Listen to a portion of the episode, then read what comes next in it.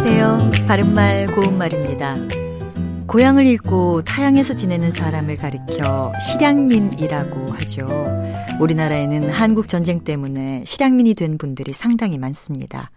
강원도 속초시에는 육이오 전쟁 당시 북에서 내려온 피란민들이 정착하면서 형성된 아바이 마을이 있습니다.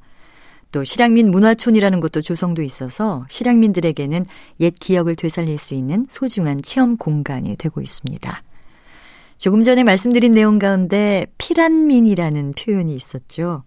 자, 그렇다면 피란민과 피난민은 어떤 차이가 있을까요? 먼저 피란민에서 둘째 음절에 있는 란은 어지러울 란자를 쓰는데요. 난리를 피하여 가는 백성을 뜻합니다. 전쟁이 일어나자 피란민들이 줄을 잇고 있다, 이렇게 사용할 수 있습니다. 반면에 피난민에서의 난자는 어려울 난자를 쓰고요. 이것은 재난을 피하여 가는 백성을 뜻합니다. 예를 들어서 홍수가 나자 임시수용소는 피난민으로 인산인해를 이루었다, 이렇게 말할 수 있습니다. 이와 마찬가지로 근심 환자에 어지러울 난자를 쓰는 환란은 근심과 재앙을 통틀어서 이르는 말이고요. 어려울 난자를 쓰는 환난은 근심과 재난을 통틀어 이르는 말입니다.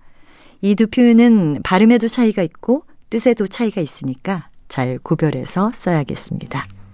바른말 고운말 아나운서 변희영이었습니다.